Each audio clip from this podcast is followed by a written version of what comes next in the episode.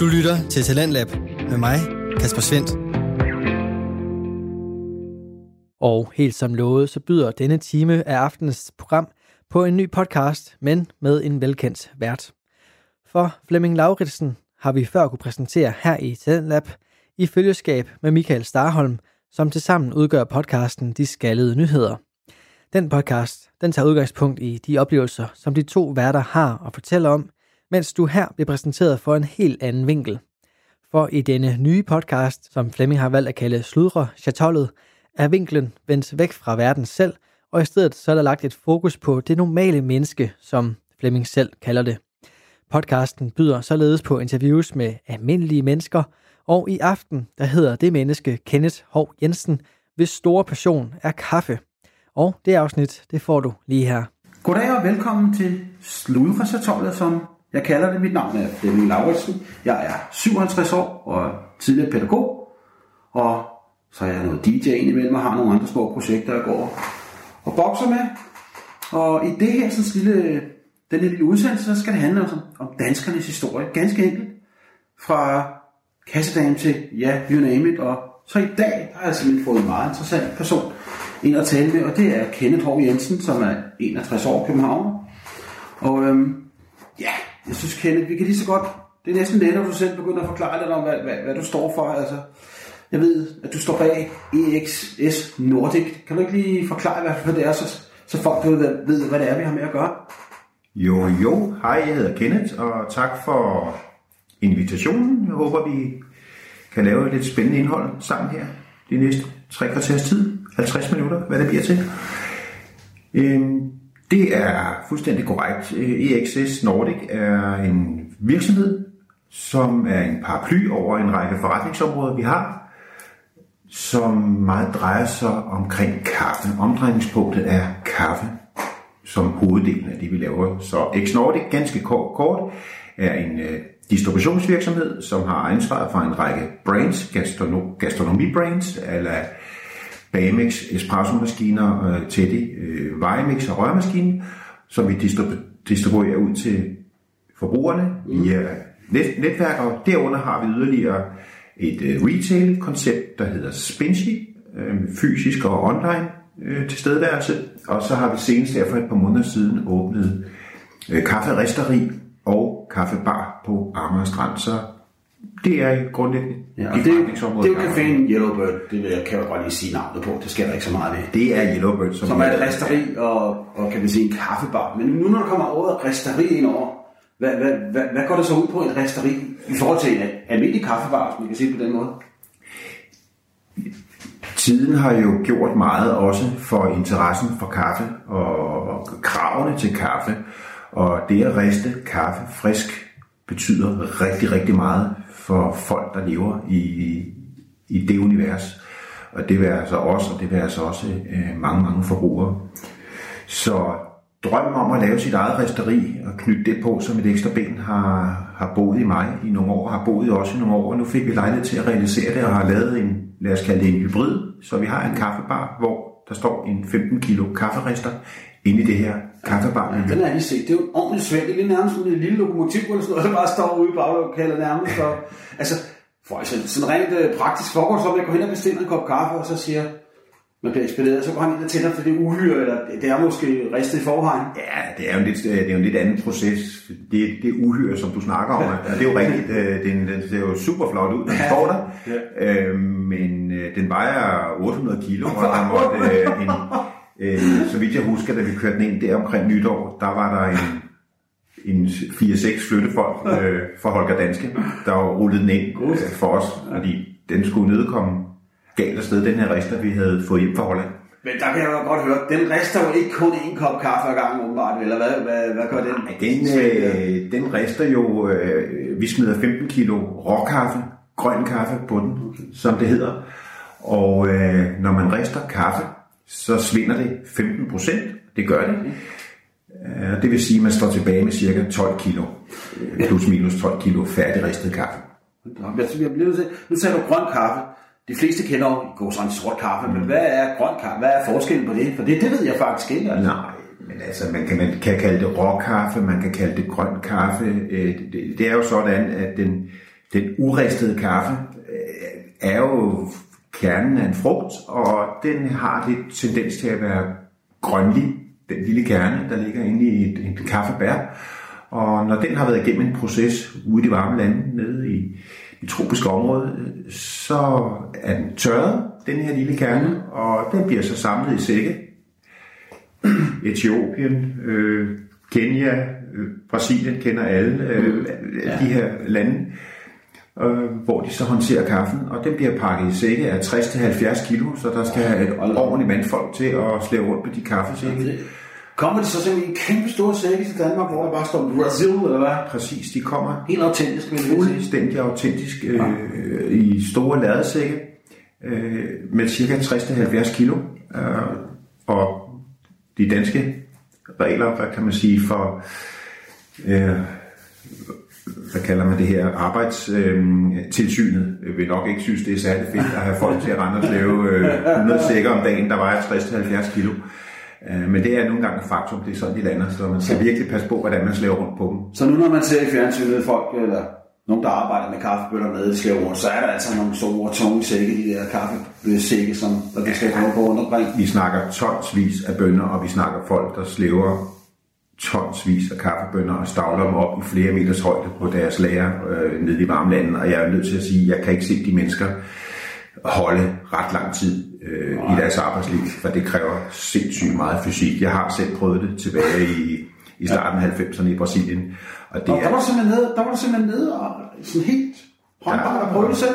var vi ude at besøge farme, og var også øh, ude, hvor de øh, lagde kaffen på lager, og i deres øh, varehus dernede. Og det var ikke for tøstring, det husker jeg tydeligt. Og så var min, min dåbsetest af gode grunde også lidt anderledes, så der var jeg friskere, men det var, det var, det var sejt.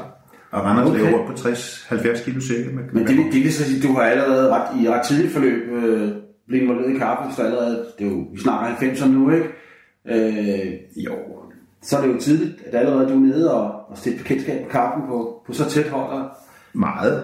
Leve the mother of coffee, Brasilien for eksempel. Men det har jo, altså man kan sige, kaffe øh, har jo været og er en stor del af, af mit liv og mit arbejdsliv. Det har det jo så udviklet sig til at være. Men det er rigtigt, vi var allerede tilbage i starten af 90'erne. Øh, Susanne, min bedre halvdel af jeg, øh, i Brasilien, Ja. med en gruppe kolleger. Spændende, men nu her, nu har du jo, hvad hedder det, nu kan jeg jo høre og forstå, at du har mange års forløb med kaffe. Kan man så sådan, øh, det må du trods alt vide lidt om, at mærke en ændring i danskerne hold, danskernes holdning til kaffe? Fordi jeg kan godt huske, da jeg var ung, i 70'erne og 80'erne, kaffe, det fik alle, så var der den der gamle kaffemaskine, der stod ude i køkkenet og brokkede sig en helt almindelig en, og du gik ned og købte, ja, ved ikke om det var billigt eller dårlig kaffe dengang. Jeg tror måske ikke, men kan du sådan fornemme den, er sket en ændring i folks opfattelse af kaffe og interesse altså? altså ligesom for eksempel øl. Jeg kan ikke alene fornemme det, jeg kan mærke det som en integreret del af min hverdag, og jeg har arbejdet med kaffe på et eller andet niveau siden øh, 84, 19, 1984, og det er, det er en voldsom udvikling og en meget, meget spændende udvikling øh, i en særdeles positiv retning, som også gør, at vi i dag står og rister selv for de kravene og for de generationer, der kommer op nu, måske endnu mere krav til De stiller nogle andre krav, simpelthen.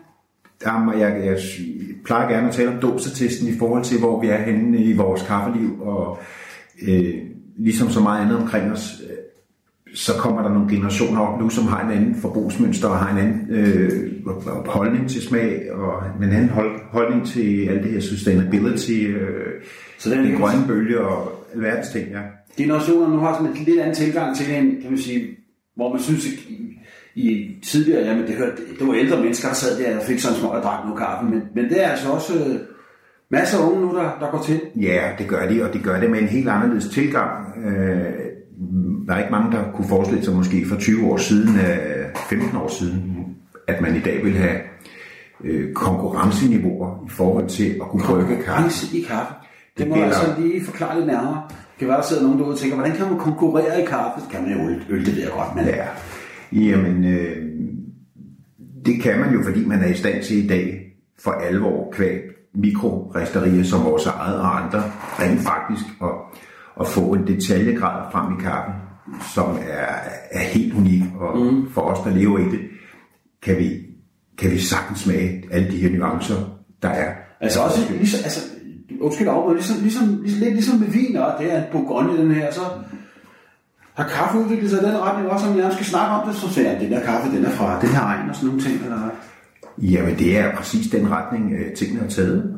Og vin er meget det, vi ofte øh, beslægter det med, øh, at kunne smage ind i de her nuancer. Og det er ikke Gud at være mand, det er heller ikke for min, for min skyld, eller for mig personligt, og heller ikke hvad angår vin at kunne smage så meget nuance og detaljegrad, som nogle mennesker kan. Men kaffen er bestemt på vej derhen. Øh, Så i dag konkurrerer man på, på mange niveauer. Man konkurrerer i ristemesterskaber, Der er man også. ud af den grønne kaffe, der kommer frem, kunne finde frem til den grønne råkaffe. Jeg håber, at begrebet er, er nogenlunde inde under huden på lytterne nu, øh, som kan, kan man sige, håndplukke den råkaffe, de nu synes er den bedste, sortere den, riste den, brygge den, så øh, Der er en- det kan høre fra. Ja. Det er så også en barista, der rister selvfølgelig, ikke? Mm, Det behøver ikke være en Nej, barista. nej. Det øh, er måske endda sjældent en barista, fordi det er jo også der, hvor okay. vi er nede nu i en detaljegrad, hvor de forskellige Ja. kompetencer, der... Det kan jeg forstå. Jeg troede, at en barista, jamen han øh, ristede, han brygger selvfølgelig, eller, eller hvad? Du siger jo, det er ikke nødvendigvis en barista, der rister.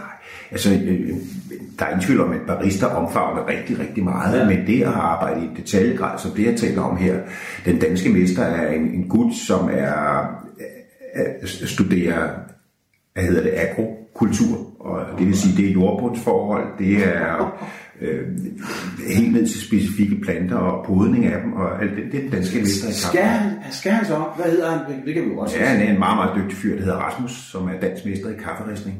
Skal han så også, nu var du inde på alle de der små detaljer, skal han også, når han står til mesterskaberne, skal han så ligesom øh, øh, fortælle om også de der små ting, han ved om det også, altså du nu, nu sidder inde på. Det er ikke bare nok, han står og rister eller laver koppen. Han skal også... Øh, Der er en masse storytelling, der er i, i den grad know-how, en masse, masse viden om det her, skulle kunne, skulle kunne øh, overbevise et hold af dommer, der sidder over for ham, hvad det er, der karakteriserer den her kaffe, hvor den voksede hen, hvor højt den voksede, hvordan har jeg ristet den. Der, skal, der er en, en detaljegrad, og så er der jo ligesom i en hvilken som helst anden sportsgren, er der opsat et sæt spilleregler for, hvordan vurderer vi den præstation. og så sidder, han, så sidder der simpelthen, for dem som måske ikke skulle have set det, så sidder der en række dommer, Fuldstændig. og så står der 10 barister eller hvad, og rører det sig ud en af gangen. Ja, så, så bliver feltet, bliver feltet så at sige skrænket ind, og man står Simpelthen. til sidst med, det kommer lidt an på, hvad det er for nogle af disciplinerne, fordi man jo, og jeg, jeg hånden på hjertet, jeg kan dem dog nok alle sammen selv, men der er noget, der hedder brewers, nogen der skal brygge kaffe, der er ristermesterskaber, der er baristermesterskaber, og barista, det er jo så ham, der står bag espressomaskinen og tryller kaffen ned bag øh, baren, der hvor du nyder din kaffe. Ligesom i atletik, hvor der er flere idrætsgrene, så men, men kan man så, hvis nu, hvis forestiller os, at der var sådan en gut her, kan han så vinde flere af de, der, de samme? Altså, Det kan han han godt sagtens. vinde de fire grene. Det er sjældent de, de samme, der er dygtige til det hele, og Okay, det er jo det- fuldstændig som man ser i, i den virkelige verden ude omkring os. Det er ofte meget, meget specialiseret, men vi har jo folk, vidderlige folk, der er meget, meget, meget dygtige og omfavner rigtig meget af det her. Øh, også folk, vi har i vores netværk, som er ekstremt dygtige til det hele, men at blive super dygtige til den ene del, det skal man fokusere og træne rigtig, rigtig meget op til. Ved du, hvordan, øh, så kan jeg næsten forestille mig, at der også er interna- internationale mesterskaber i det. Øh, ved, ved du, hvordan, hvis der er, hvordan klarer danskerne sig i den forbindelse? Der er i den grad internationale mesterskaber, fordi når man har blevet- blevet dansk mester, øh, så kvalificerer man sig automatisk oh, til det verdensmesterskab, der måtte være i den enkelte disciplin. Og Danmark har jo været ret trendsættende i forhold til, Okay. til det her, og har jo haft øh, op til flere verdensmester i barista. Så vi har simpelthen været verdensmester i barista i Danmark? Ja, da danskerne var nogle af de første verdensmester tilbage i, for, for 20 år siden. Og, men selv det at være den disciplin, ligesom det, det er ude i den virkelige verden, øh, idrætsgrene grene og andre ting, så udvikler tingene sig. Jeg er sikker på, at ham, der blev verdensmester for 15 år siden, øh, den danskeren, hvis han stiller op i dag, så vil han nok ligne, øh, ligesom hvis jeg skulle stille op og, og, og skulle spille for FCK inde i parken. Ja, ja. Øh, fordi fodbold udvikler sig, alt udvikler sig omkring os, og det gør det her også. Havde du, altså nu er der jo sket, som du, som, som, nej, det kan du nok ikke have forudset, men havde du, havde du, kunne du have forudset sådan en udvikling inden for kaffe, da, da du startede der i 84, og drømte om, at det ville komme så langt, at, At, øh, Nej, det har jeg aldrig nogensinde, øh, det kan jeg ikke sidde og påstå, Nej. At jeg har forudset den her udvikling. Nej. Det jeg har forudset, hvis man skal snakke om at forudse noget, Ja. øh, det er jo, det er jo, hvor meget kaffe fylder i folks liv. Ja, okay. At, at det er ikke et spørgsmål om at spørge folk, om de drikker kaffe. Det er ofte til spørgsmål om at spørge, hvilken kaffe drikker du? Fordi Right. det er jo langt, langt, langt den største del af den voksne befolkning i hele verden, så at sige. Og så er drikker jo kaffe. købet sundt, har vi hørt. Altså, alle de mange nye undersøgelser. Ved ikke, der var mange i sin tid, der sagde det der, "Ej, du skal ikke drikke de der 20 kopper om dagen, men det er måske alt for meget er jo, er jo for, for dumt, måske, men Ja, der er jo også Men- mange skrøner i min optik, mange øh, kloge mennesker, der har mange meninger. Det er jo ikke bare om kaffe, det er jo også om rigtig mange andre ting. Øh, så ændrer øh, dagsordenen sig fra den ene dag til den anden. Jeg, jeg vil sige, den måde, man drikker kaffe på i dag, og jeg drikker kaffe på i dag primært, det er jo så rent, det er jo så fint øh, at stå og lave et lækkert udtræk på 20 sekunder, par 20 sekunder af de allerbedste olier af den her kaffe, som jeg gør på min espresso-maskine. Så jeg ikke får en masse bitterstoffer, koffein, jeg får heller ikke særlig meget volumenkaffe i realiteten. Og så er det bare en ren, lækker, vinøs oplevelse for at blive i det univers, du var inde på for et øjeblik siden. Når tingene bliver håndteret. Det er hverken kompliceret eller noget som helst andet, men på en, på en færre ordentlig måde, så kan man få rigtig meget godt ud af det. det er interessant. Men nu får vi lidt tilbage til, til fortiden, fordi altså, du havde måske ikke, det havde du selvfølgelig ikke, da du gik i skole, eller da du var ung, og fra de kår, du kommer fra. Men havde du forestillet dig, at det, det skulle ende sammen med den lange vej, eller lad os sige det på en anden måde. Du, du startede fra nogle, nogle kår, og nu, nu er du endt her, og det kan selvfølgelig være en lang historie måske, ikke? Men det, det, du jo i princippet startede med, at du var, faktisk bare fik i gåsøjne en stilling i det, der hedder Kaffe Kaffe i, i 1984, ikke? Jo, altså, man kan sige, der var ikke noget i, i min barndom, som, som sagde, øh, at, at jeg skulle i den retning, jeg kom. Det var ikke, det var ikke, det var nogle andre kår, vi levede under dengang, og det er jo den gamle klassiske historie, når nogen skal fortælle om tingene, så har det gået med aviser og samlet flasker, og ja, og det, er- det er sgu, Ah, oh, undskyld, har du det? Ja, det har jeg jo også. Jeg har også gået og haft ondt i maven af at dele morgenaviser rundt ind i det mørke København tilbage i, i, i, i 60'erne. Øh, Som en lille dreng øh, tidligere om morgenen kl. 4 om morgenen og skulle op og ned ad bagtrapper, og før der kom dørlås på alle Københavns øh, opgange. Så jeg har også været der. Øh, Så så har vi også flaskedreng i hjemme og alle de her ting har jeg været igennem. Så, så, så, jeg, så jeg, jeg er der kommet videre derfra, kan man sige. Så vil jeg også sådan få kortlagt nu, at du er ikke født med det, man kalder med en guldske i røven nødvendigvis. Nej, det er jeg ikke. I kvæg, selvom du sidder i fornuftig situation nu på, på mange måder. Men så, Bestemt ikke, og man, man kan sige, det er jo også noget, man kan spørge sig selv om, øh, og specielt sådan en interessant samtale som den her, som jo også sætter nogle, nogle ting i gang ind i mig. Øh, sige, hvad er det egentlig, der sætter ruten og kursen på ens tilværelse?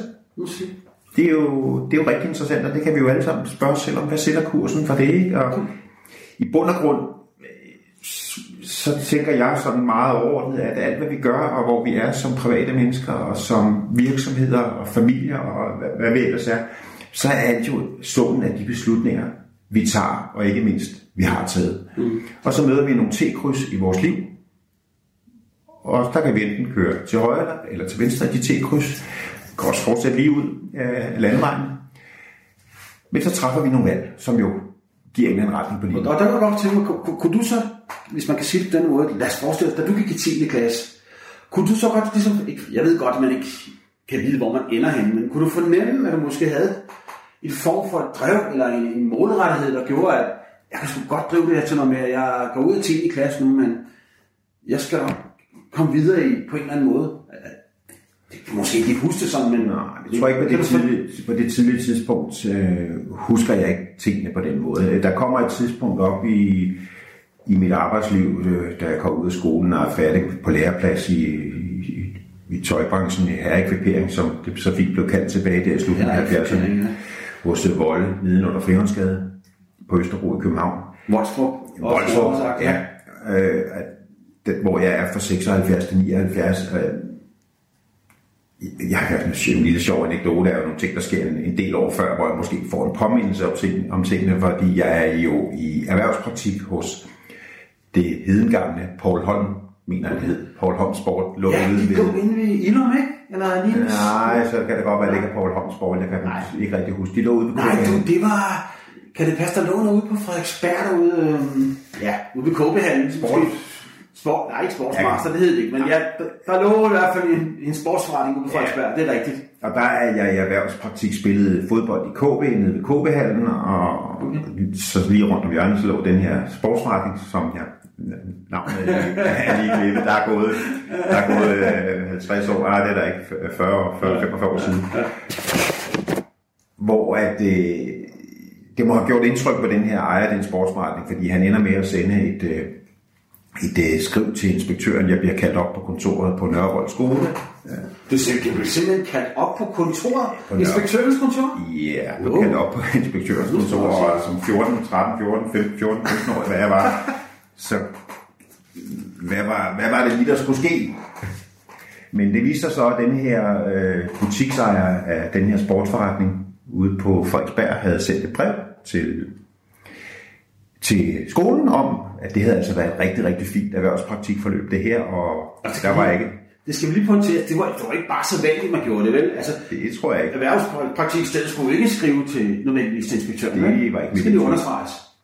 Det var ikke mit indtryk. Det må have, det må have gjort et indtryk på den her ejer derude, at øh, den uges tid, jeg var der på i erhvervspraktik, for det endte jo med et, et skriv, øh, som jeg den dag i dag har indrammet, fordi det har måske trods alt, når jeg kigger tilbage, defineret et eller andet omkring mit liv, øh, hvor der bliver ridset op en, en, masse superlativ omkring, hvordan han havde oplevet mig den uge derude som en, en, en lille skoledreng, og det bliver sluttet af med, ak ja, var der bare mange unge af den slags.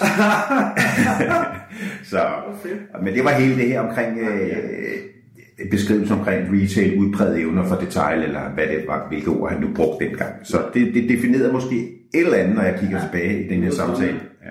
Det ved jeg ikke, hvad det der, det, der, det der, han har sagt om dig med unge nu til dags, det kunne være sagt i går på en eller anden måde. Ikke? Det er sådan man- et sjovt udsagn, som, som egentlig stadig lever. Ikke? Altid. Fordi hvis man kigger sådan lidt rundt omkring i samfundet, så er der masser af også rigtig dygtige unge mennesker. Øh, jeg ved, at du selv har to sønner også, to voksne sønner, mm-hmm. som på en eller anden måde også driver det fornuftigt nu, ikke? Jo, og der, det, man kan sige, det er jo... Det er jo- det er jo nogle af de ting, jeg har taget med mig i hvert fald i livet, og det kan jeg også en ting, der meget hurtigt øh, kommer op i mig i meget, på et meget tidligt tidspunkt. Jeg møder Susanne øh, i, i start 80'erne, og sammen med Susanne i dag, og vi har to voksne drenge. Men det har hele tiden været, det husker jeg tydeligt øh, som en ting, jeg tænkte på dengang, at hvis jeg skulle have børn, og når jeg skulle have børn, så ville jeg gøre alt for at forsøge at have børn hele vejen. Okay. Øh, Men dermed mener jeg altså forsøge at holde sammen på trådene, mm. i, i øh, arbejde på at holde sammen på trådene i et familieliv. Ja, samtidig med, at man kører sit, Ja, sin øh, karriere. og det har kunne lade sig gøre, øh, gudskelov, og det har det blandt andet også kvæg Susanne, som jeg deler tilværelsen med, mm. som også har været et stærkt anker med, med meget, meget solide værdier for vores lille familie. Med alle de bump, som enhver familie og som enhver menneske møder arbejdsmæssigt og, og, og på andre måder igennem livet, så, så står vi her i dag nogle år efter med to voksne drenge på 30 og, Og der har du- snart 30 og snart 36 år hver. Og der har I alligevel, det kan jeg godt sige, der har I alligevel formået, fordi, øh, jeg vil ikke være inde på det nu, men du har jo faktisk boet nogle år i Spanien jo. Øh, og flytter jo virkelig, kan man sige, fra din familie. Øh, Flytter. og der er, det alligevel, der er I alligevel formået sådan, jeg ved godt, have kontakt med det, men alligevel sørge for at holde gryden i kog på en eller anden måde. I har ikke sluppet det. Nej, Jeg altså det var Susanne og jeg, der, der traf en beslutning for nogle år siden, at øh, og det var igen lidt tilbage omkring, hvordan tænker vi og gør vi som, som mennesker og som familie at sige, vil vi ikke stå tilbage på et eller andet tidspunkt og spørge os selv, vi skulle også have gjort, vi skulle også have prøvet, hvorfor tog vi ikke lige den chance? Men hvorfor, gjorde, hvorfor tog I den chance? Hvorfor tog I Jamen, hvorfor det var øh, øh, trangen til at, at, at, at prøve noget nyt, gøre noget anderledes, i, forsøge at leve, øh, integrere sig i et andet samfund og et andet land, som vi gjorde i Spanien i fem år. I fem år. Fra, vi kom retur for et års tid siden øh, i foråret 19, efter at have været fem år øh, i Spanien og lært den spanske kultur og fået lidt kendskab til sproget mm. og levet øh, som det, der bliver omtalt som værende digitale nomader, det vil sige udnyttet mulighederne for at kunne egentlig passe sin forretning, uanset hvor ja. vi er, Så I, og hvornår vi er der. I holdt grøden i i, kan man sige, i Danmark, på trods af, I sad måske nede i Spanien og sådan nogle ting. Digitale nomader. Det er klart, det, det sker på bekostning af noget, noget, noget tæthed i forhold til familie og Ja. ja. børn, men vi har jo haft vores børn og senere børnebørn, og, øh, mm. som vi nu har to af, øh, der leder flere omgange, så jeg tror, alle har nyt godt af, af det her. Men det er da klart, at hvert valg er jo også et fravalg af nogle andre ting. Det er jo igen lidt tilbage til, til, mm. til det forretningsliv, og man har haft, og jeg har haft, men, og, og øh, alle andre ting. Har det så givet dig, jeg ved, springe lidt rundt i det, sådan er det her, men når- nu er vi ved Spanien, øh, og så har I jo, du har jo oplevet sådan lidt, er der altså sådan, hvor stor, eller er der en vidderlig sådan en kæmpe forskel på den måde, man arbejder sammen med folk på? Nu skulle du, du, I har, du har måske arbejde sammen med nogen nede i Spanien.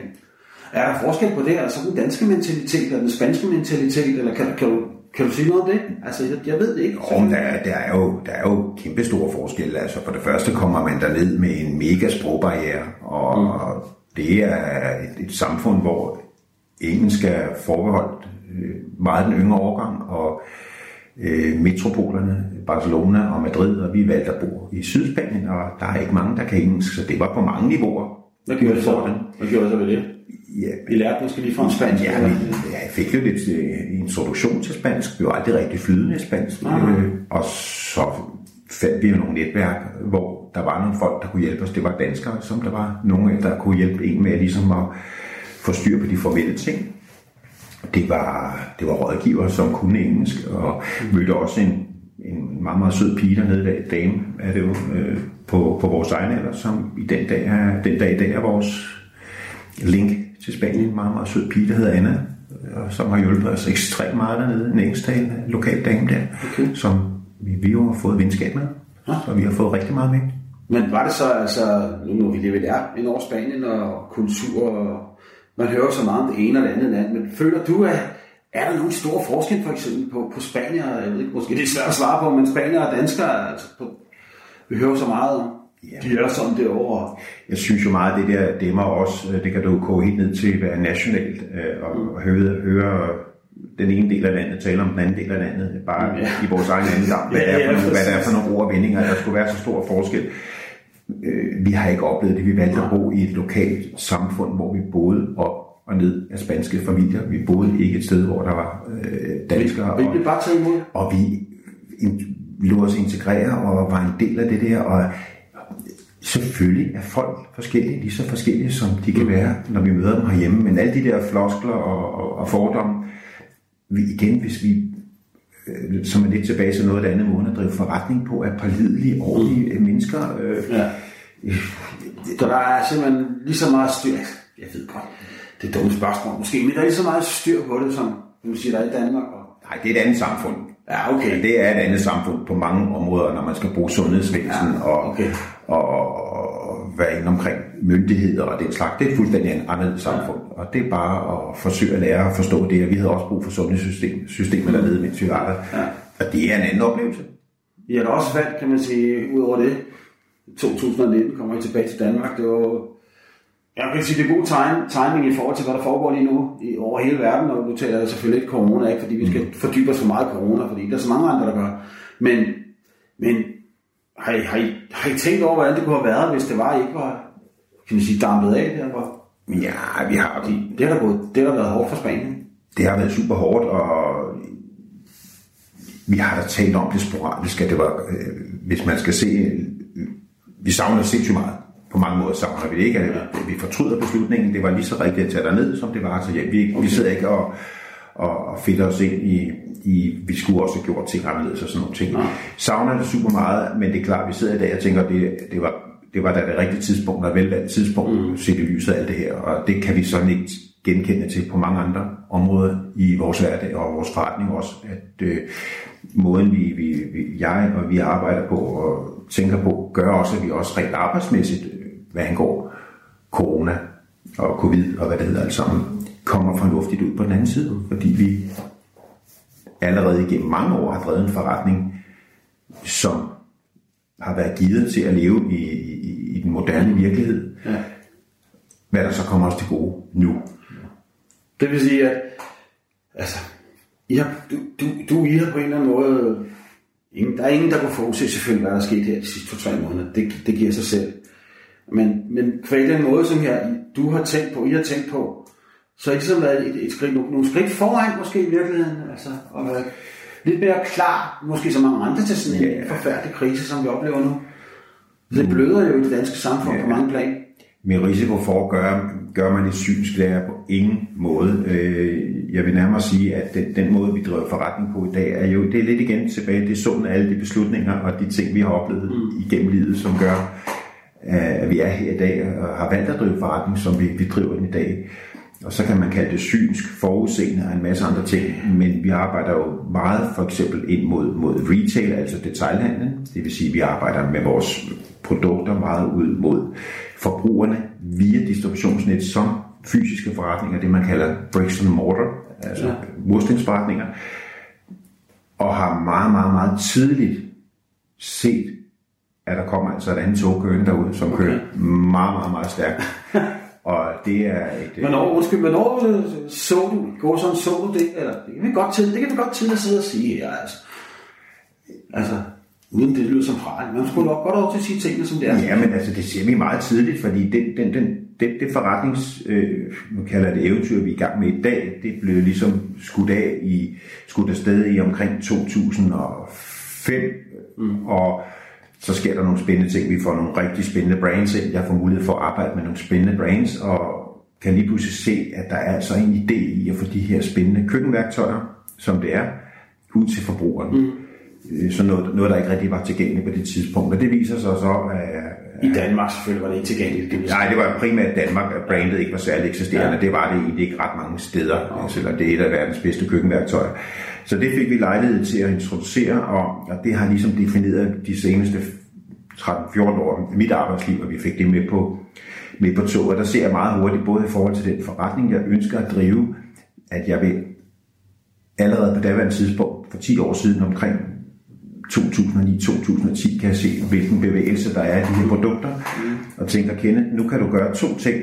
Du kan enten gå tilbage til det liv, du har haft op igennem 90'erne, med stor organisation, medarbejdere, Ja. lærer, administration. Du kan vælge at, at drive en forretning på en anden måde, som kigger ind i en fremtid, hvor du bliver mindre afhængig af personale, af egne medarbejdere og den slags, Ja, ja. og får mere fritid, eller fri, Ja, frihed, vil jeg hellere kalde Ja. og begynder at rykke, ser meget hurtigt ryk på de her produkter, rykker tingene ud på et, et eksternt lager, det der hedder et lagerhotel, det vil sige at få nogle eksterne folk til at håndtere det, der ikke er super vigtigt. Og det var der simpelthen ikke mange andre, der gjorde på det tidspunkt der. Nej, det var, det tror jeg, det var der måske, men er ikke nok ikke så hardcore, hvor man siger, hey, der er nogle andre, der er bedre til at drive logistik og lager, end jeg er, Ja, ja. ellers så skal jeg ud og lege lokaler, jeg skal ansætte medarbejdere, og, Du bliver lidt en internetkøbmand, altså hvis man kan sige på den måde, i stedet for, det vi forestiller, der står en disk der, hvor det siger, jeg skal virkelig gerne bære to kilo, Ja. Og så leverer du tilbage over disken, og så går den fysiske kunde ud. Men i stedet for, så er det mere sådan en, en internetkøbmandskab, eller hvad, delen, skal man sige. Ja, vi gør det bare ikke direkte selv. Vi gør det jo via distributionsnet. Så altså, jeg, er jo en distru- jeg er jo importør, øh, distribu- distributør af de her produkter, producerer i princippet de her varer i Schweiz og Italien, hvor vi får varer fra. Mm. Og så, så har jeg nogle salgskanaler, som er online og som også er fysiske forretninger. Og så vi ser jo meget tidligt, at øh, alle kan huske Wuptiped og Ja, ja. det her tilbage for 10 år siden, hvordan det der tog, det kører. Ja. Og øh, det forsøger jeg at give min forretning til på det tidspunkt, at være til stede det der, uden selv at skulle gå og pakke varer, og, og have, have medarbejdere ansat, men kunne skrue op og ned på nogle knapper, afhængig af, hvor meget, hvor meget vores forretning skulle tilføres, eller i worst case skrue ned for knapperne, hvis ikke det fungerede, så man ikke står med en masse forpligtelser. Så det ser jeg meget tidligt for 10 år siden. Og det nyder jeg godt af i dag. Ja. Virkelig, virkelig godt af. Fordi det betyder, at vi som forretning og mennesker stadig med en vis ydmyghed må sige, at den seneste tid her, de sidste, sidste par måneder, marts, april, maj måned i 2020, som har været skilsættende for hele verden, kan se en forretning, der kommer helt skilt igennem det her, og rigtig godt igennem det her. Øh, når vi ser, hvor mange omkring os Ja, der har virkelig været... Ja, det har været en hård tid, det ja. de fleste nok ja. derude og for, i, i mange, på mange samfundslag, og det er det stadigvæk, altså vi sidder her i, i maj måned, det er 17. maj eller 18. maj eller hvad det er, ikke?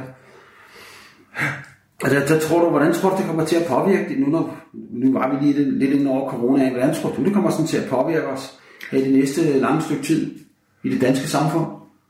Ja, du kan snakke Danmark, du kan snakke globalt. Det er, der bliver sat en ny dagsorden her. Det er altså slet ingen tvivl om, at den måde folk har skulle, og det vil altså både på, på privatsfæren, men jo også på, på virksomhedssfæren, skal, skal lære at være sammen, den bliver anderledes. Vi har fået nye vaner. Og det handler jo meget om vaner og vanetænkning, og det er lidt tilbage til noget, den måde at drive forretning på. Tænke ud af den sædvanlige vanetænkning, gør tingene på en anden måde. Og vi kommer til at gøre ting på en anden måde fremadrettet.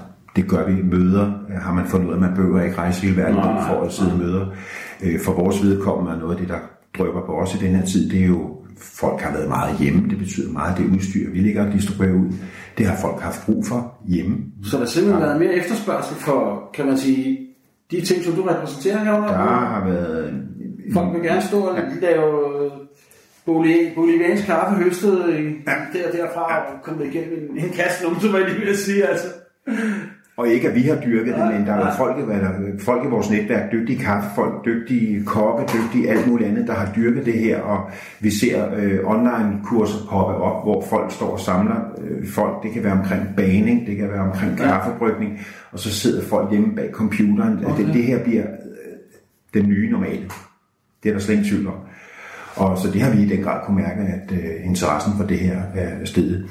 Hvad angår vores resteri og kaffebar, der bliver vi jo ramt lige i rumpetten, kan man så sige. Ja, ja, fordi lige da vi skal skyde det i luften der i slutningen af februar, så kommer det her 14 dage efter. Ja. Så det var, det var lige en mavepuser. Ja, det må det være. Ja, Jeg sætter måske nogle tanker i gang, men som du ja. selv har været inde på tidligere, så har jeg jo ligesom været lidt forudtænkt, hvad man skal sige.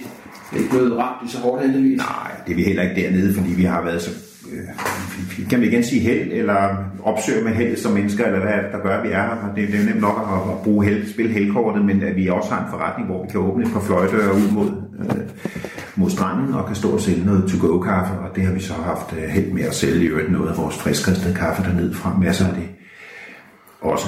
Så det har der været kæmpe interesse omkring. Men det synes også, det er lidt sjovt, også interessant, eller hvad man skal kalde det, at der, der findes jo faktisk mennesker ud, som virkelig er, villige til at give kan man sige, mange penge for, for sådan nogle øh, maskiner, som, som kan det ene eller andet. Og, der, og vi snakker jo om del penge, det, det tror jeg er imponerende, at, at det er taget sådan, at folk vil gerne give, jamen kan man, man kan bare snit give 30.000 for en, øh, en fin øh, bryggemaskine, ikke?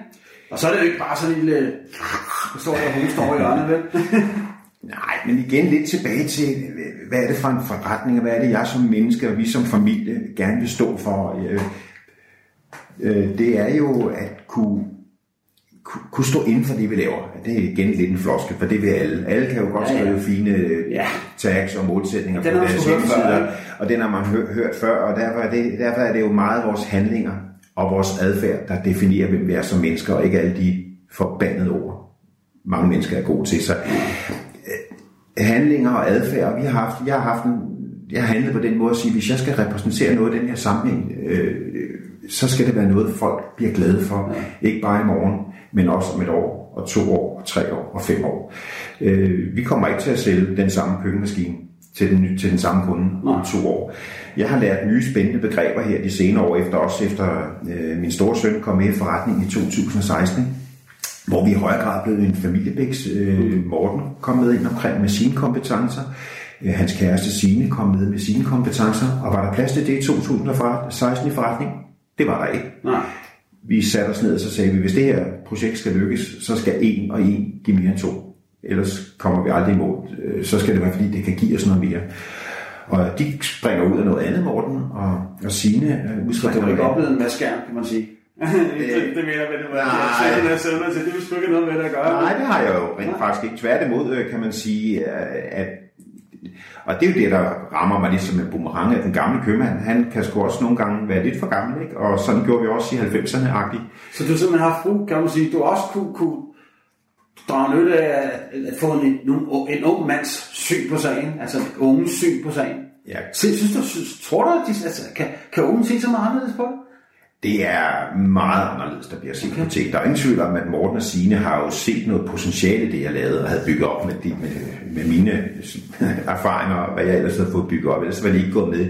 Men har jo også kunne se, at de kvæg deres, øh, deres fortid inden for medierådgivning, de har jo siddet med medierådgivning, det vil sige kommunikation ud mod forbrugere, ud mod markedet, havde rigtig meget at, at byde ind med, og det ser vi jo for alvor. Nu, vi er 3-4 år inde i forløbet, øh, og det her, vi kalder det lidt en glidende, et glidende generationsskifte, det skal ikke være nogen hemmelighed, fordi min dåbsattest begynder også at løbe afsted, selvom jeg er 180% involveret i hverdagen.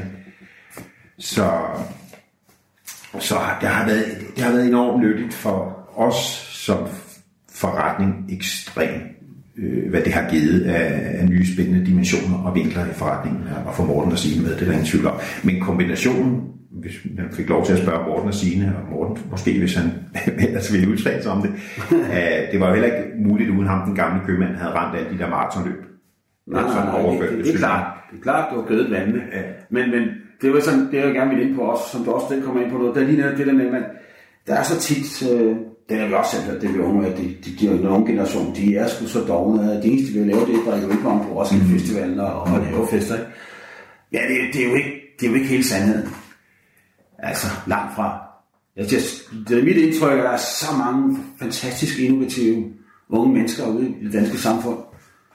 Så tror du ikke, at der, der er ingen grund til at gå og være sådan nervøs for Danmarks fremtid på den måde? Det ser, ser det ikke godt ud, eller hvad? Ja, det synes jeg jo, det gør, og det er jo lidt tilbage til nogle af de mantraer, jeg lever med i mit liv, og øh, hvis børnene og Susanne hører det her, så vil de måske sidde og grine lidt i skinnet, ikke? for det er jo det her omkring handlinger, adfærd, tage nogle initiativer, altså det, have noget initiativlyst til at gøre nogle ting. Øh, øh, ja, det er jo den i bund og grund, den der tager initiativet, som også er ejermanden omkring initiativet, det er også en af mine mantraer, så hvis man bare gøre noget, og jeg kan bare sige, det er jo det, vi har prædiket over for børnene, for vores to drenge, jeg i hvert fald har gjort. Det kan godt være, at vi har forskellige kompetencer, og vi ikke alle er lige dygtige til alting, men er der én ting, vi alle sammen kan, og nu kommer den gamle øh, grossist købmand ind her. Ja, lad os få ja, det er kraft, undskyld, kære lytter, det er, at øh, det er at stå op om morgenen, passe sine ting, ikke have for mange undskyldninger. Og forklaringer for det, det er, det er bare basic, og så kan det godt være, at vi har forskellige uddannelser og kompetencer,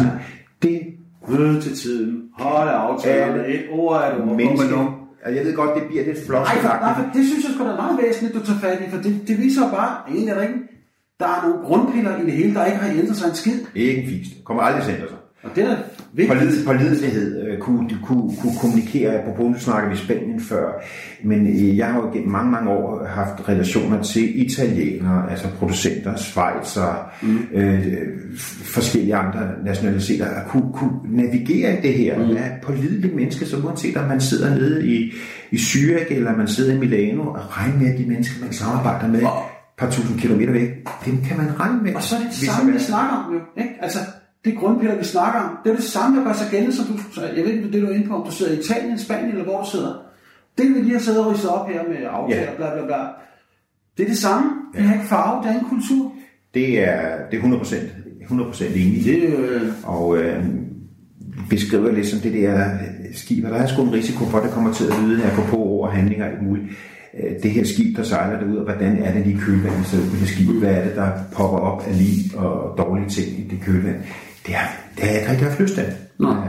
At der skulle være noget af, så det med at få betalt. Ordner Mosain, den gode ja, det er, det, det, det, bestemt. Jeg har også haft mine udfordringer, men der er ikke menneske i mit 30 års liv som selvstændig. Er lidt tankevækkende med den podcast, vi skulle lave i dag, så satte jeg mig også ned og evaluerede lidt. Jeg her til sommer, øh, første syv, når 30 år siden, jeg blev, jeg blev selvstændig okay. i 1990, øh, ja, første gang. Øh, og jeg kræftede med ikke et eneste menneske derude, der ikke har fået betaling fordi de skulle igennem 30 år, øh, og det bliver nødt til at sige. Ja, nej, nej, nej, det skal være pisse, det skal som menneske og forretning ikke også, at, at det har været på den måde. Ikke? Så, så men det, som du siger, det i bund og grund er det jo ekstremt banalt. Ja, det er meget simpelt. Det er jo meget banalt.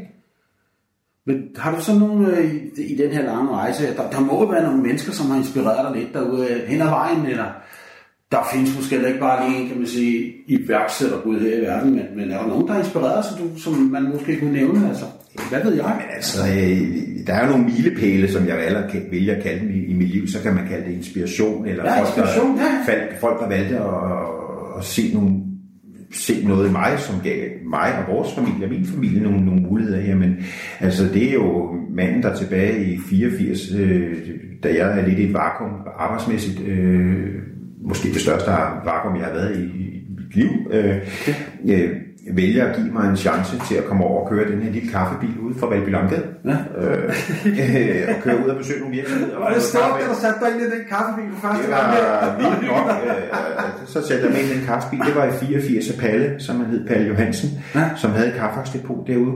Gav mig den chance og blev ansat der. Der var en yderligere medarbejder. Så gik der seks år, og Palle øh, ville gerne på, begynde at tænke på pension. Mm. Og så gav han Susanne og mig muligheden for at overtage den her lille forretning. Ja. Den forretning, havde dengang. Ja. Og det er jo den, der har defineret stort set alt hvis man skal snakke om en enkelt begivenhed til, at jeg er her i dag, så er det jo den begivenhed, der gør, at vi får muligheden for, at jeg får muligheden for, at dengang tilbage i 1990, ja. overtage den forretning, han havde skabt, som jeg så byggede videre på. Så det er jo i den grad en milepæl. Og der falder de to drenge jo lige ned i den der turban, fordi Morten er fra 84, det er det år, hvor, vi, øh, hvor jeg starter derude med at køre den ja. kaffebil, og i 90, hvor vi får Andreas, Øhm, der står jeg og får nøglerne til butikken på. Valby på Langgade. Begge gange jeg sidder her, er. Susanne jo øh, den, Ja. med den overdragelse er Susanne gravid med vores to børn. Så der er sådan nogle, nogle milestones i, i mit liv der. Ikke? Og så bliver vi en del af noget større der i op i 90'erne, hvor at, øh, jeg bliver en del af noget, som jeg har gået og slidt til på den anden side af sundet igennem mange år. En stor øh, europæisk virksomhed med svensk øh, fodfæste, der hedder Selecta, som vi bliver en del af, jeg bliver en del af, og det tager mig så videre, får en, får en indblik i en helt anden verden, øh, og, og så er det lidt tilbage til det andet, vi snakker om, at opfanger ændringerne, ændringerne i forbrugeradfærden. Ja, ja. Den, den, den der opfanger, hvis man skal sige et eller andet i det. Det må du Susanne have været god til. Altså, det er 30 år, vi snakker om, hvor du skulle manøvrere Ja, i alt, i alt muligt, hvad samfundet så byder på, og omstillinger og det ene og det andet. Altså, det, så det kræver der noget, ja. at være lidt fremsynet på den måde. Og stabil og ihærdig, hvad skal man sige, altså det, det ved jeg godt, der er mange mennesker derude i samfundet. Det, det er der også en masse kassedamer, der er, Det er sygeplejersker, det ene og det andet, ikke, som jo også leverer varen. Det skal, det skal, sådan skal det jo ikke være. Men der er også for mange mennesker, helt oprigtigt, hvis man skal lave en afrunding på den her podcast, som jo også har for mange forkla- forklaringer til, hvorfor ting ikke lykkes, og, hvorfor, og hvor det ofte handler om at glemme de tre fingre, der peger mod os selv, og sige, hvad kunne vi selv have gjort for at ændre den situation, i stedet for at bruge den ene finger, der peger mod andre. Så det er sådan din lille pointe her, at, at det, det synes jeg er meget vigtigt at komme frem til, at, at det, det, det ansvar, vi, vi har selv for nogle af de beslutninger, vi tager, eller Vi kan ikke leve andre menneskers liv. Det har aldrig, og bliver aldrig nogensinde muligt at leve andre menneskers liv, så der er kun os selv. Og det, altså, så, så læste jeg nogle bøger tilbage i, i 90'erne og op mod 0'erne, som også bare har defineret, at jeg tog noget personlig udvikling øh, omkring øh, så det er nogle bøger eller deciderede Ja, kurser, ja, jeg var bare på noget kurser i noget personlig ja. udvikling, og så er der en person, hvis man igen skal definere nogle ting, der har gjort noget ved hovedet. Jeg fik nogle brikker og nogle mursten flyttet rundt i mit hoved, da jeg begyndte at læse noget Nørretranders. Ikke at jeg hverken er filosofisk eller Nej, nogen nej, som helst ting, øh, men Nørretranders havde en måde at, bringe ting øh, ned på et, på, et, på, på, på et niveau, hvor også jeg kunne forstå det, og bøger som Mærk Verden, øh, bøger som en bog som Det generøse menneske, okay. det har defineret ekstremt meget i forhold til også at sige, øh, i, og det er lidt tilbage til kunde, øh, kundeleverandørforholdet. Der er den berømte øh, ting for dem, der kender den med påfuglen. Øh, hvad er forskellen på handen og hunden, hvis man kigger på påfuglen? Jeg kunne spørge dig, Ja, kære jeg vært. tænker selvfølgelig på farverne, og, og Ja, han, hvordan- altså, han puster sig op og er stor og flot, ikke? Og, Hvordan ser hunden ud? ja, hun er sådan lidt mere ydmyg og, og lidt mere tilbageholdt måske. Farve har hun? Ja, hun er sådan brunlig blå i det. Ja, sådan en lille smule uinteressant måske. Kunne nogen synes i forhold til handen. ja. Men hvem er det i sidste ende, der beslutter, hvilken art der skal, der skal videre? Hvem er det af de to, der beslutter, hvem der skal videre? ja, det er jo rigtigt nok. Det kan jeg godt regne ud. Det er jo hunden i Det er jo hunden, ikke? Og, og det er jo derfor, det er tilbage til det at drive forretning, det er tilbage at have med udviklet ting. Lige have respekt for, det kan godt være, at vi synes, at kunden der, ah, det er sgu lidt et belastende forhold, men det er altså, kunden er kongen, og øh, hvad hedder det, påfuglehunden er altså den, der beslutter, hvad for nogle af de her flotte hanner, der skal videreføre arten. Men kunden er kongen. Den, den, skal lige, den vil jeg anholde her. Øh, kunden, kunden er kongen, fordi det er vel ikke sådan, at man altid Altså alt, hvad kunden kommer og præsenterer, det sluger man, eller accepterer man, eller... På ingen måde. Ah, okay. På ingen måde. Okay. Men man skal bare huske, når man står i de situationer, at hvem det er, der betaler regningerne, mm. hvem der gør, at vi kan være, det er, at der er nogle kunder, der har lyst til at købe nogle varer, altså motiveret til, der har lyst til ikke bare at købe nu, men også i morgen og i overmorgen. Og jo, som vi også har snakket om, der er masser af bog. Der er også masser af bog i forhold til kunderelationer, leverandørrelationer, ja. alt hvad vi alle sammen har igennem et langt liv. Men igen, hvis man skal begynde at have lidt afrunding på det her, vi er jo bare igen, det her med summen, det er, vi sidder her, vi kan trække en streg, og så kan vi sige, nu er vi her, og regnstykket ser sådan ud, og det er de beslutninger, der er truffet, at, at de forskellige T-kryds, vi har mødt igennem livet. Men jeg vil lige rundt den af med ham, Thor Nørtranders, fordi han er jo ikke, det kunne være sådan nogen, der med han ikke, og så må man jo bare google ham, og det er jo en meget, meget klog mand. Men han har jo ikke skrevet bøger den forstand til, hvordan tjener du 10 millioner. Det er jo ikke det, han beskæftiger sig med, eller sådan her driver du din forretning. Det er jo ligesom nogle andre lag, han bevæger sig i. Meget. Og, og det har så virkelig kunne, kunne gavne sig som dig i den forbindelse. Jamen, det er meget, meget, meget tydeligt. Altså, hvordan omgås vi hinanden, altså i bund og grund. Ja. Øh, det er jo det er jo bare super vigtigt, og for mig har det i hvert fald defineret mit arbejdsliv rigtig meget, øh, at agere på den måde, så kan jeg sige, der er også meget, jeg godt har kunnet genkende til, at de ting, jeg har læst, mm. men det gav bare yderligere nogle lag at bekræfte, måske understøtte, måske nogle ting i mit liv, øh, at, at for, for de dimensioner med, så jeg målrettet brugt det i, i specifikke sammenhæng, hvis jeg har skulle ud og lave en anden præsentation eller gøre noget, så har jeg brugt nogle af de her temaer. Og... Så hvis du skulle komme, kan man sige, med et, et råd her, i, i en slutkommentar omkring et eller andet, hvis du hvis du vil, altså hvis du kommer med nogle råd til nogen, der sidder derude og tænker, ja, så du har måske allerede sagt det i virkeligheden, hvis man lytter til det her. Hvad kunne det så være? Altså, øh, jeg synes, man i, i hvert fald som, som lytter i dag, skal være, der, der bliver snakket rigtig meget iværksætteri, og der er ja, rigtig, der er rigtig, rigtig, rigtig mange gode historier. Men alle de lag, der ligger nede under det her, alle de forliste projekter, løverne inde på Danmarks Radio, ja, ja. Øh, ikke kommer igennem på trods af, at de krammer og hvad det ellers gør der, ellers jo mange millioner kan skyde efter det. Øh, alle de lag, der ligger under det her, lad os få dem frem i dagens lys. Hvor mange af de her projekter er lykkedes? Ja. Hvor mange er ikke lykkedes? Nå, Hvorfor lykkes de ikke? Ja. Øh, det, det, det bliver nemt sådan et eller andet øh, forgyldt, øh, det her, men det, i bund og grund, men det siger de jo også mange af dem derinde, man siger, ja. det er jo det er jo stå op arbejde hver evig eneste dag, og, og yde en indsats, og, og være på, være et ordentligt menneske. Øh, og, ja, det, det er jo vigtigt at pointere, at, at vi er selvfølgelig begge to, der, er de fleste mennesker respekt for alle, der går ud for et godt stykke arbejde her i samfundet, så er det gyldigt hvilken slags løn du får, ikke? Men, men hvis nu, nu vi tæller iværksætter, og når man sidder i en løvens hule og i den der varme stol der, så er det altså 8-16. Det, det, det skal man ikke bilde sig ind.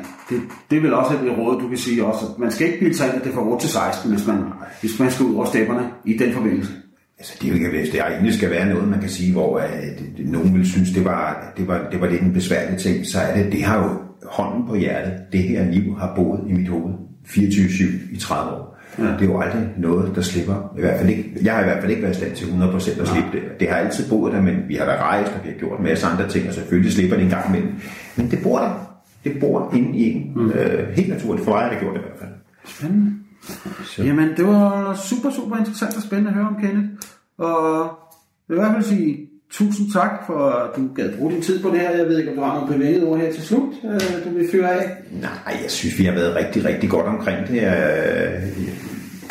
Det har givet mig øh, lidt en aha-oplevelse, egentlig at skulle sidde og, og kigge de her tre årtier tilbage, og mm. plus hvad det ellers lige er, ud over tre årtier. Mm. Uh, apropos det her med, at vi er summen af alle de her ting, at der er, altså, der er røget nogle ting igennem. Ja. Øh, der er fyldt noget op i glasset her igennem 30 år. Ja, så spændende og interessant ja. og rigtig fedt at høre her. Radio 4 taler med Danmark. Det var det sidste for denne omgang Talentlab. Her var det Flemming Lauritsen, som havde interviewet Kenneth Hov Jensen i første afsnit af podcasten Sludre Chatollet. I første time, der var det et afsnit fra podcasten Ærligt Tals, som jeg kunne præsentere. Den består af Jannik Allerslev og Jonas Agersø, og de havde besøg af deres ven Søren Reitz Havberg, til en snak omkring lidt af hvert og det berømte spadestik dybere. Du kan finde andre afsnit fra begge podcast inde på diverse podcastplatforme, Og du kan selvfølgelig også finde tidligere Talentlab-afsnit med og uden de podcast inde på radio4.dk. Mit navn er Kasper Svendt, og tilbage for mig er blot at sige tak, fordi du lyttede med og på genlyt.